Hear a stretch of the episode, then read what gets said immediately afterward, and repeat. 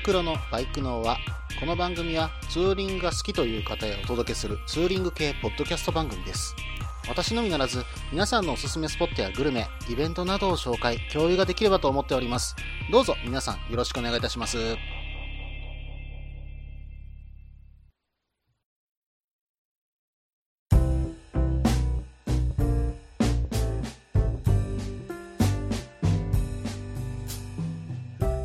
始まりました。バイクの音は、え第17回ですね。お相手はタククロです。どうぞよろしくお願いいたします。えー今回の放送はですね、えー大阪モーターサイクルショー、えーそして、えージェンバポレンのイベントが終わりまして、え初回の放送ということで、この2つのイベントのですね、振り返りということで、え少しスペシャル放送として、えさせていただこうかと思います。えまずはですね、大阪モーターサイクルショー、えーこちらの方、旅バイクさんの方が、えー出展されていまして、私3月19日に、えーお手伝いの方をさせていただきました。で、まあ最初はね、あの、ちょっと緊張はしてたんですけども、えーチラシ配りの方をお手伝いさせていただきました。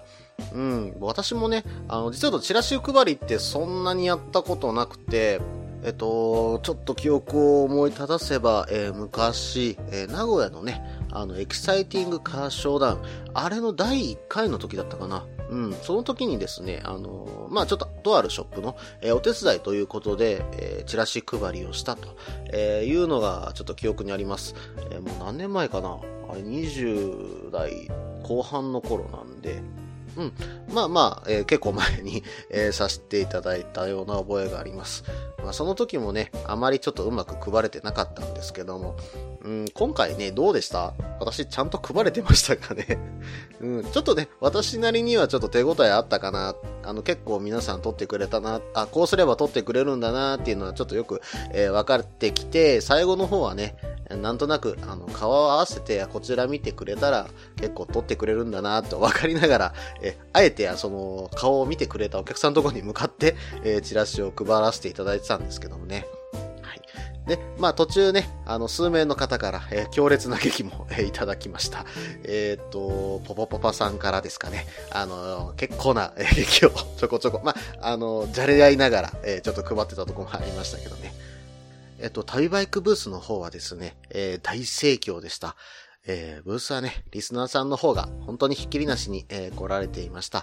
えー本当に私もね、見ていて、うわー、タイバイクさんってすごいなーっていうか、リスナーさんも温かいなーと思って見ていました。で、数名の方がね、え私の方にも、え声かけていただきました。えどうもありがとうございます。えーその中には、えーお土産の方もね、えーいただいております。えお酒の方もね、え何本かいただきましたし、私のね、あの大好物の八作も、えまたいただきました。えこれは本当にありがたいことでした。ありがとうございます。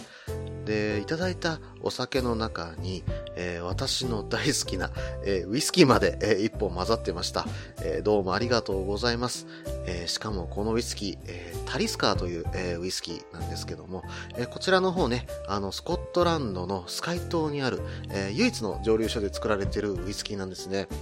これがね、あの、ピートがきつすぎないというかね、あの、本当にね、あの、アイラ系のウイスキーとか飲まれたことのある方は、えガツンとくるピートの香りがきついっていう方が多いんですけども、えーそういうのが、えーちょっとまず、ちょっと飲んでみたいな、ちょっとあの、でもガツンときついのはしんどいなっていう方には、えーぜひ、えーおすすめしたいウイスキーなんですね。うん。これ本当にピートがきつすぎなくて飲みやすいんです。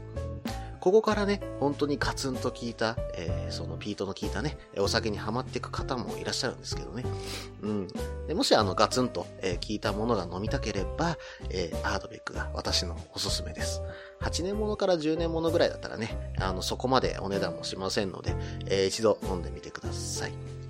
で、あの、タリスカーなんですけども、このタリスカー、えっ、と、最近じゃあね、確かバーでタリソって言ったら出てくるところもあるんですが、えーこのタリソっていうのが、このタリスカーを使ったハイボールなんですね。うん。で、タリソって言ったら先ほどちょっとなんか何度も言って申し訳ないんですけども、えータリソといえば、えー出てくるところもあるんです。で、これがね、なかなか美味しいんですよ。うん。まあ当然ね、ウイスキーの、えーきつい部分っていうのが、えー炭酸のおかげで丸まって、えーすごく飲みやすくにはなるんですけども、えーそのままだとちょっと面白くないと。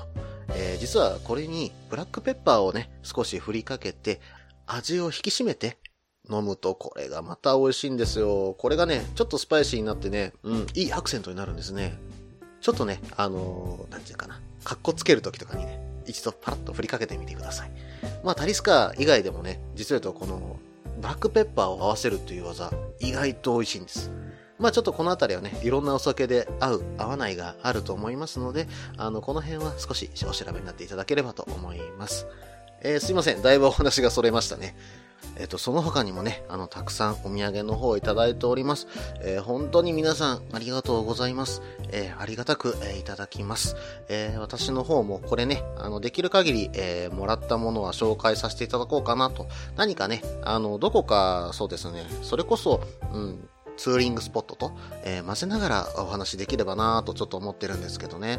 うん。できればね、あの、いただいた方々からそういったメールもいただければ嬉しいなーっていう、ちょっとね、催促もね、えー、させていただこうかなと思います。あそうだ。えっ、と、一つ、えー、裏話的なことも、えー、させてもらおうかなと思います。え、大阪モーターサイクルショーでね、あの、私やっぱりチラシ配りしてて疲れた時に少し、え休憩の方行かせていただいたんですよ。うん。実はあの、休憩する場所がね、あのちょっとありまして、そこでお昼ご飯とかも食べてたんですね。で、その、実はと休憩する場所というのが、うん、まあその出店者用の、えー、休憩室ということで、うん、あの、何名かね、あの、いらっしゃったんですね。うん、中に入ってみるとね、ちょっとびっくり。えっ、ー、と、キャンギャルのね、お姉さんがね、結構いたんですよ。うん。ただね、まあ、ちょっとびっくりしたのがね、この話していいのかな？まあ、誰とは言わないんでね、あの、まあ、あの、わからないとは思うんですけども、入った瞬間、まあ、ドアを開けた瞬間に、まあ、キャンギャルのお姉さんが、えー、まあ、椅子に座って、ドカッと座って、まあ、社長座りをしてるわけですよ。うん。で、まあ、足組みながら、なんかすっごい嫌そうな顔をね、えー、してる方が一人いらっしゃって、で、すごいここで休憩してても気まずいなと思って、うん、まあ、そこに3分で すぐ出てきちゃったんです。で、あの、2回目にね、あの、休憩行った時、これはちょっとお昼ご飯の時だったんですけども、えー、中にはね、あの、キャンギャルのお姉さん一人と、まあ、その営業らしき人一人かな。うん、そういう方が、まあ、いらっしゃるわけですよ。まあ、そうなって、私だと一人で部屋でご飯食べてたんですけども、まあ、申し訳ないけど、会話は筒抜けですよね。まあ、本当に結構大声で喋られてたんで、まあ、聞かれてもいいんだろうけども、というとこなんですけども、まあ、出るわ、出るわ。えー、今そこで、えー、キャンギャルとして働いてる場所の社長さんのことなんでしょうかね。うん、あの社長のところ行くともうずっとステッカーステッカー配れってうるさいんだよねとかね、うん、ずっと立ちっぱなしなんだけどどっかね、あの、ポージングして座ってるの方が楽なんだよねとかね、うん、すっごいボロカスに言ってたんですよ。うん、まあ、ちょっと幻滅だわとか思いながらちょっと見てたんですけどね、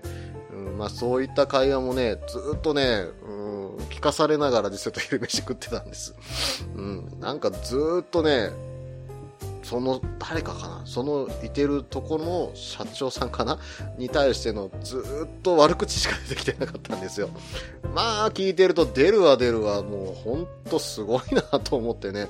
まあそこまでストレス発散してんだからまあその後ね、あのきっちり仕事してるんだろうなっていうふうにね、えー、ちょっと思ってはいるんですが、うん。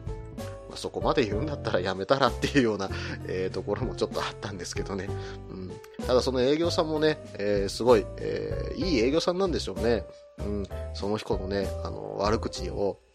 全部一言一句、そうだよね。うん、そうだよね。うん、君は悪くない。うん、もっと頑張っていけばいいんだよっていう風に、えー、返してる営業さんだったんですよ。うん、すごい精神力だなってちょっと思いますし、営業さんの鏡なのかもしれませんね。うん。これはちょっとね、うん、でも、もうちょっとガツンと言ってもいいんじゃないのっていうふうにちょっと思ってたことも、えー、ありました。はい。ちょっと裏話的なことでした。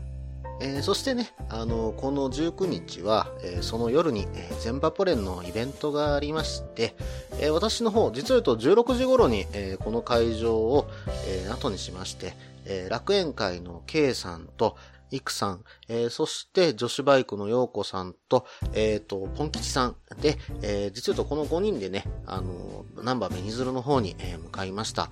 で、あの、私の方がね、ちょっと本当に何もね、手伝えてなかったんですけども、えこちらの方でね、あの、準備の方、えさせていただいて、えそして、えっ、と、ラットさんの方がね、後から追いかけるというパターンになったんです。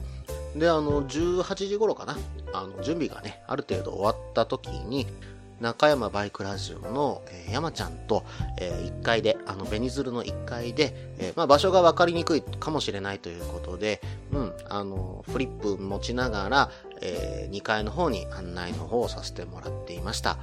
うん、ちょっとね、ここ反省なんですけども、うん、あの、実を言うとその並んでる最中だとか、えー、こちらついかれたお客さんが、えー、言われてたことなんですけども、えー、トイレとかね、えの場所がわからんとえいうこととか、えタバコを吸える場所はどこかなっていうふうに、え聞かれたんです。うん、ちょっと答えられなくてね、ちょっと大変申し訳なかったんですよね。うん、ちょっとこの辺はちょっと次回ね、案内できたらな、まあ次回あればですけども、案内できたらなと思っております。で、それと、うん、実はその1階にいる間、山ちゃんとずっと話をしてたんですね。うん、あの、まあ山ちゃんと結構悪い話を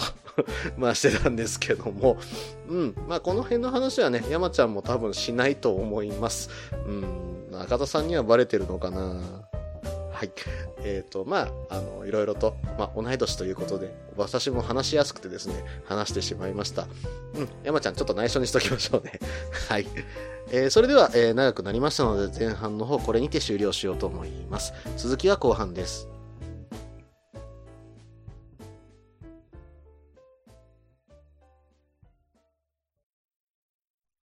みんなでバイクの輪を広げよう。ツーリングスポットデータベース番組バイクノアは毎月2回程度不定期更新中です。皆さんよろしくお願いいたします。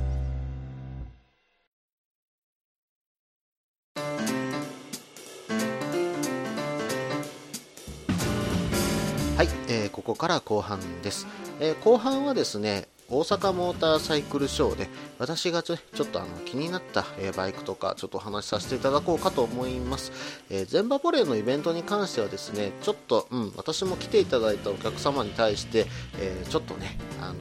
それを話してしまうのは違うんじゃないかというところがあるのでイベントの内容は伏せさせていただきます、えただ私初ステージだったんですがそれなりにうまくいったと思うんですけどね、どうだったかな？ちょっとね、あのどうだったかなっていうところがあるんで、ぜひあの教えてください。メールとかいただいたら非常に嬉しいです。それではね、あの、私の気になったバイクということでお話しさせていただきます。まずは、えー、ホンダブースの方から、えー、ちょっと見ていこうと思うんですけども、うん。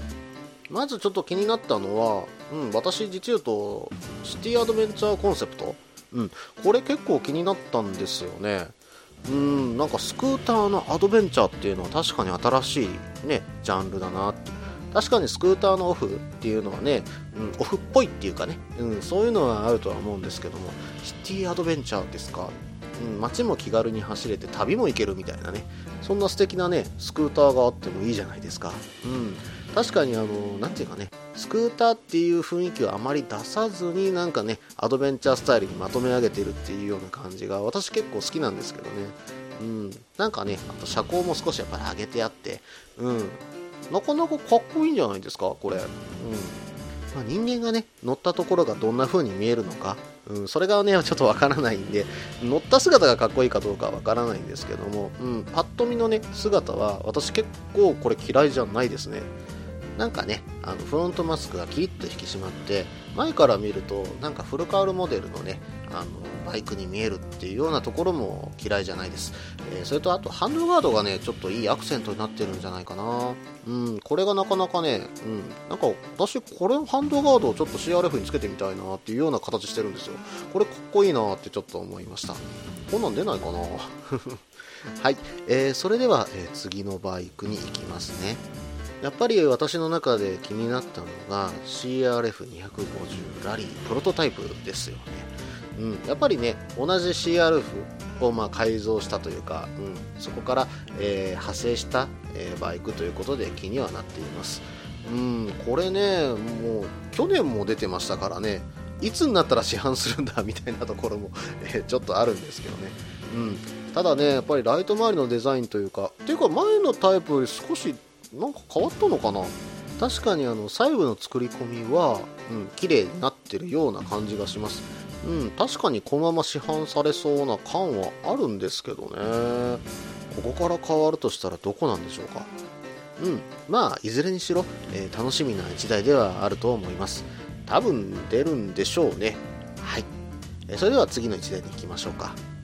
えー、気にはなってたんですけども、えー、CBR250WR が出るんじゃないかっていう話がねあの以前ニュースで流れてましたがあのシルエットって CBR400R ですよね。私ちょっとあのシルエット見て CBR400R 出た時にちょっと見たんですよ、うん、これそっくりだなってちょっと思ってたんですけども多分これですよね。うん、で今回ちょっとねその CBR400R があったんでちょっと見てきたんですけども、うん、なんか以前のデザインより戦闘的というかスタイリッシュになったのかな、うん、私こっちのモデルのこの形の方が好きだなっていうような形してるんです。うん。これの方がかっこよくないですか？単純に本当にかっこいいというかね、うん、私この CBRWR は嫌いじゃないです。正直言うと私あんまりねあのフルカールのバイクってうん、昔はの1回だけ乗ってましたけど、うん、最近はあまり乗るつもりがなかったんですがこれ見るとねちょっと欲しいなって思う1台なんですよね。まあまああのデザイン的になんですけどね。はい、えー、あと次に気になったのはグロムかな。うん。グロムのちょっとライトね。うん。なんて言ったらいいんでしょう。そうですね。かっこよくなったっていう感じではないんですよね。うん、なんか個性を出したというようなね、えー、感じのライトになんか変わりましたよね。うん僕はちょっとこのライトは響かないかな。前の方が私は好きでした。あとコンセプト CB もねうんあんまりちょっと響いてないんですよ私。CB1100 となんかコンセプト変えたのかなっていうのがあまりないんでね。うんだったら CB1100 の方でいいんじゃないかなってちょっと思っちゃいました。ああとねあのアフリカツイン私もまたがらせていただきました。なかなかチャンスがなくてねあのまたがる機会なかったんですけども。あれはなんかね乗っててすっごい楽そうですね。うん。で本当にねなんだろう乗っててもなんかまたがった瞬間ほら不安がないっていうバイクあるじゃないですか。まさしくそんなバイクのように私はちょっと感じました。はい、えー、では、えー、次の、えー、バイクに行きます、え次はちょっとね鈴木に行きましょうか。えやっぱり鈴木でね一番目立ってたバイク、え、SV650 ラリーコンセプトですね。最初ね SV650 が出るよっていう風な時に見た写真の SV650 なんだこのもっさりしたバイクはっていう風に私はちょっと見ちゃったんです。うんなんかかっこ悪いなって思ってたんですけどあれはね SV650 ラリーコンセプトはやっぱりかっこいいです。あんな印象変わるんですね。カウルと、えそれこそセパハンと、えそれこそ後ろのシートを、え変えてでフォグランプですよね、うん、つけると本当に印象違いましたね、うん、あのコンセプトはありだなって思っちゃいました。ただねあの名前にね少し引っ掛けられちゃいました。やっぱラリーって聞いちゃうとうん、私ちょっとイメージ的にやっぱオフロードっていうイメージがやっぱ強かったんですけど、まあ、実際ねあのラリーっていうとそういう意味ではないんですけどもあのこれあくまでターマックのラリーのコンセプトなんですよね。なんかねあの現代のカフェレーサーがいたとしたらこんな形になりましたよっていうような、えー、感じのバイクに私はちょっと思いました。うんこれ使ってねコーヒー飲みに行く。カフェに行く。うん。こんなんかっこいいですよ、うんまあ、レースはね、今そんなことやっちゃいけませんよ、市街地とかで。うん、そんなことをするつもりは全くないんですけども、あのカフェにね、横付けするバイクとしては、私これかっこいいなってちょっと思っちゃいました。えー、それでは次のバイクに行きますね。うん。ここでヤマハに行きましょうか。えー、ヤマハのレゾネーター。こちらの方が出ていましたね。うん、確かになんかこれね、あの、綺麗なバイクには私も見えたんですけども、うん、ちょっとエンジン周りと、なんですか、その、綺麗に、えー、してる外装と、うん、なんかちょっとちぐはぐだなって私はちょっとそんな印象を受けちゃったんですよ。うん、なんか、うん、もうちょっとね、なんか統一感あってもいいんじゃないかな。っていうか、エンジン周りがね、やっぱりちょっとスカスカなのか、うん、軽そうには確かに見えるんですけどまとまってない感が私の中ではちょっとあったんですね、うん、なんか写真の方がね、えー、高級感があったかなってちょっと残念かなっていう感じは受けました、えー、それと、えー、ヤマハさんで気になったのはトリシティの155が出ましたよね。まさかあのトリシティがね125を超えてくるなんて私も思いませんでした。あれで高速走るんですもんね。うん。あれの方が確かに高速は楽かもしれませんね。安定感はねやっぱりあるかと思いますので。うん。まああの PCX のねあの対抗馬なんでしょうけども。うんどっちがいいのかな。これはトリシティっていうやっぱり物珍しさっていうのがやっぱあると思うんですよ、うん、三輪の物珍しさね、うん、それか、えー、PCX の手頃感。まあどっちを取るかっていうかなんかねおしゃれな方を取りたければトリシティ取ってもいいんじゃないかなってちょっとね思っちゃいました、えー、それとあと SR のねやっぱりあの黄色のタンクのやつが今回見えましたからね。うんあの SR の黄色のタンクねやっぱりなんかちょっとスクランブラーというようなイメージ、うん、昔のブロンコのねあのイメージ私にもあれあったんですね、うん、あれちょっとマフラーとかねアップマフラーとかにしゃべったら本当にかっこいいんじゃないかな、うん、ちょっと私もちょっとそう思っちゃいました。あとはそうですね川崎ブース。うん川崎ブースで気になったのは忍者の 250SL かな。うん。まあ、ちょっとね、あの忍者がずらっと並んでたんで逆に圧倒されちゃってあまりね詳しく実は見てないんですけども。ただあの実はその横を通った時に結構忍者 250SL に関してみんなあ SL だ SL だこれシングル確かに軽いんだよね。うんこれ軽いのやっぱいいよね。とかすごいね。あのマイナス的なこと言ってる人いなかったんですよ。うん。まああのね見た感じも全然茶畜もないですし、うん、しっかり作り込まれてるなっていう感覚もありましたしそれでいてねあのどこでも振り回せるような軽さを持っている。これはちょっと面白いバイクなんじゃないかなって私もちょっと思っちゃいました。一回どっかでね試乗させてもらえればなと思いました。はい、えー、それではですねちょっと国内4メーカーの方さらっと言っちゃいましたけども、え他にね、あのちょっとこんなバイク出てるんだっていうのは気になったところ、えー、ちょっとお話しさせていただこうかと思います。そうですね、これ関西の人だったらね、多分ほとんど知ってるんですよ。カンナムスパイダー。うん、まさかカンナムスパイダーがね、あんなドンといるとは私はちょっと思いませんでしたけどもあの関西ではねあのテレビコマーシャルしてたりするんですけども、えー、前2輪、えー、後ろ1輪のリバーストライク、えー、なんですよね。うん。まあ見た目がものすごい威圧感はありますし、うん、なんか曲がりにくいっていう話もね、え、聞いたこともあります。確かこれってトランスフォーマーもいるんじゃなかったでしたっけ？うん、なんかそんな覚えがあるんですけどね、うん、まああのすごい大きなバイクで珍しいバイクがいたなというイメージでちょっとお話しさせていただきました。あと楽園会さんの方でねあのよくお話しされているウラル、えー、こちらの方がね結構いい場所にね陣取っててみんな見てましたよね、うん、ヤマハブースとねあの BMW ブースの対面にね置いてあってうんここにあるかっていうちょっとイメージもあったんですけどね。意外と皆さん、えー、足止められて見られていましたよね。あと KTM とか、え、トライアンフ、ドゥカティ、えー、この中でもね、え、私もちょっと気になったメーカーの方はちょこちょこあったんですけども、うん、あのその辺りは、えまたおいおいどこかでお話できればと思います。そういえばあのちょっとちらっとねあの女子バイクの涼子さんが言ってたんですけどもこっちの方はタイヤのメーカー出てないですよねっていう話をちょっとちらっとされてたんですよ。あ言われてみれば出てないなとちょっと思ってまして。向こうやったら出てるんですかね？東京モーターサイクルショーの方はあれですかね？ブリヂストンとか、えー、とか出てるんですかね？ね、ちょっと今回はね、私も東京モーターサイクルショーの方には、えー、行けませんので、ね、どなたかその辺りの、えー、情報、えー、東京モーターサイクルショーこうだったよ、楽しかったよっていうようなメッセージがありましたら、えー、ぜひぜひ、え、送ってください。えー、今回のスペシャル放送、えー、これにて、え、終了しようかと思います、え皆さん、えこんな放送もいかがでしたでしょうか、え今回ねあのツーリングスポットの紹介ではなかったんですけども、え時折ねあのこういった、え放送も混ぜていこうかと思っております、え何卒よろしくお願いいたします。この番組では皆さんからのメールを募集しています。ツーリングスポット紹介のコーナーではおすすめのスポット穴場のスポット。自分しかいないけど自分が好きなスポット。自分じゃ行けないけど良さそうなスポットを教えてください。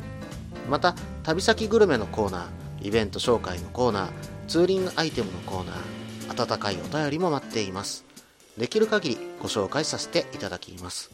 メールはブログの方にメールフォームを設置しています。もしくは Twitter で直接メッセージいただいても構いません。